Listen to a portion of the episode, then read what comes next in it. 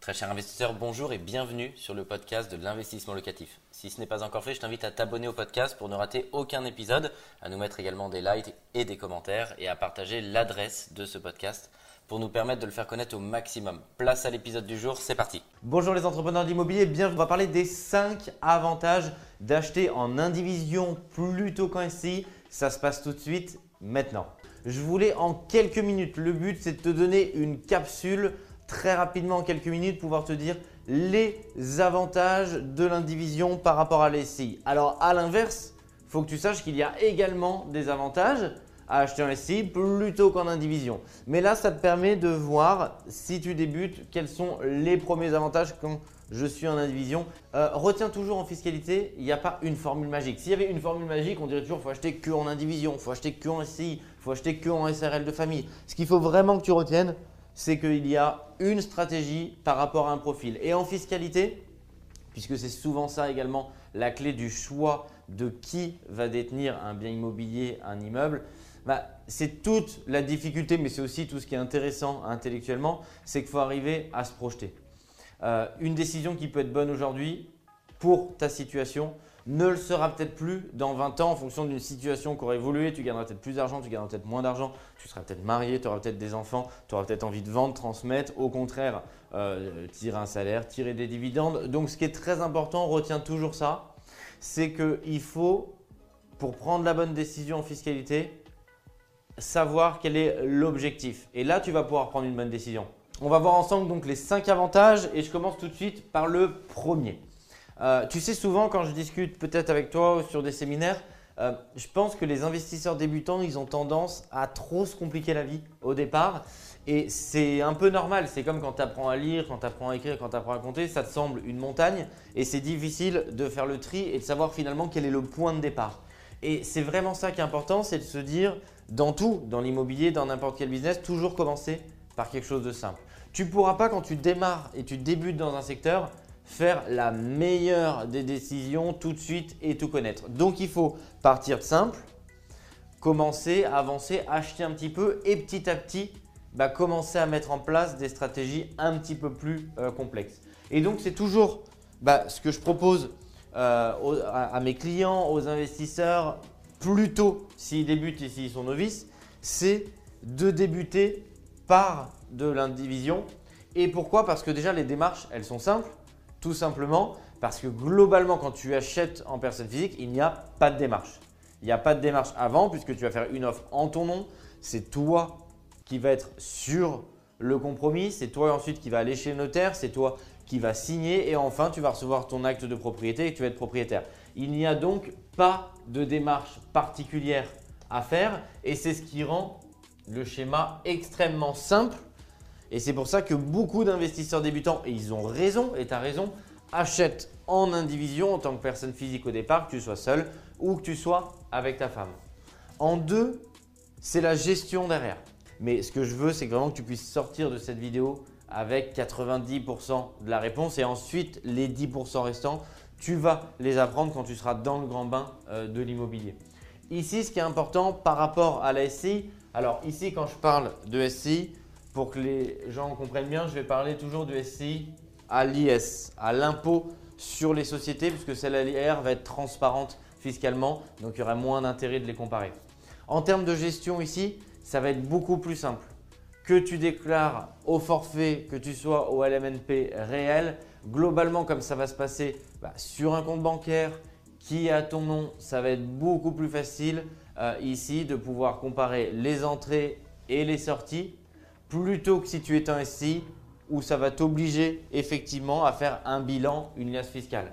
Donc là, ce qui est très bien sur la gestion, c'est que tu n'as pas de bilan à faire, de liasse fiscale.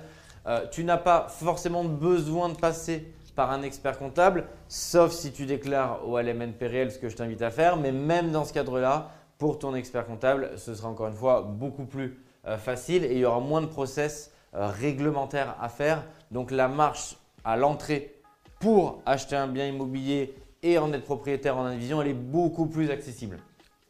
Euh, ici, pareil, c'est la cession. Euh, ici, la cession, si tu es en indivision en personne physique, bah, c'est le même processus mais de sortie qui va se passer. c'est que tu vas en ton nom aller chez le notaire, tu vas signer les différents documents qui vont te permettre de vendre le bien. Ce sera toujours plus complexe à faire dans le cadre d'une SCI. Pourquoi? Parce que c'est dans le cadre d'une société. Donc là, c'est la même chose. Tu oublies puisque tu ne seras pas dans le cadre de cession d'un bien immobilier détenu par une société. Et donc forcément, ça rend le process beaucoup plus simple. Euh, si tu es novice, c'est une des erreurs que je vois, c'est de vouloir trop complexifier le système et de pouvoir dire, j'ai des gens qui n'ont jamais investi dans l'immobilier qui viennent et qui me disent, mais je voudrais monter une holding, cette holding investirait massivement dans des SCI et ces SCI détiendraient massivement de l'immobilier. Je te le souhaite et c'est très bien, mais est-ce que tu penses que c'est la marche la plus simple à l'entrée pour commencer à investir dans l'immobilier? Beaucoup de gens, malheureusement et beaucoup d'investisseurs, du coup, en complexifiant énormément, bah, vont tout simplement se freiner dans leur progression ou vont tout simplement engager beaucoup de frais bah, pour quelque chose qui derrière ne va pas générer au départ beaucoup de revenus locatifs. Donc il faut y aller crescendo. Donc ici, si tu es novice ou si tu débutes, il faut au maximum que tu restes dans ce schéma de, simplicité et donc ne complexifie pas. C'est vraiment la principale erreur que je vois au départ, quand tu débutes, oublie le holding, sauf si tu as un apport extrêmement conséquent, sauf si tu peux lever plusieurs millions d'euros de dette. Mais si c'est pour acheter un appartement au départ, enlève ça de ta tête, ne complexifie pas. Je vois vraiment trop de débutants qui se perdent en fait dans trop d'informations. Le flux d'informations va énormément te ralentir. Donc essaye de rester dans un schéma simple et plutôt focus-toi au maximum sur l'immobilier, sur le produit immobilier. Détache-toi un tout petit peu au départ de ces sujets-là, ce qui vont te permettre, ce qui va vraiment te permettre d'accélérer au risque sinon vraiment de beaucoup trop te ralentir. Et je pense qu'il faut qu'on en parle parce que c'est le sujet majeur, c'est pour ça que je veux finir par ça. Euh, détenir des biens en SCI en société, euh, je crois que pour quelqu'un qui est novice, ça fait aussi rêver de se dire voilà, j'ai une société qui détient de l'immobilier.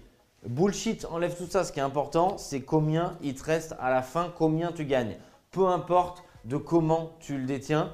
Euh, le but, c'est pas d'avoir l'air costaud, d'avoir l'air riche. Le but, c'est d'être riche. Donc, c'est tout simplement ça. Donc, derrière ici, il faut que tu aies en ligne de compte cette fiscalité. Cette fiscalité à la revente, elle va être plus douce en indivision si tu dois t'en séparer tout simplement parce que le temps, il est avec toi. Ça veut dire quoi le temps il est avec toi? Ça veut dire que plus le temps passe, moins tu vas payer d'impôts sur la plus-value. En SCILIS, retiens que ça si tu dois retenir une seule information. Plus le temps passe, plus je vais payer d'impôts. En SCILIS, ici, plus le temps passe, moins je vais payer d'impôts jusqu'à terme potentiellement avoir zéro.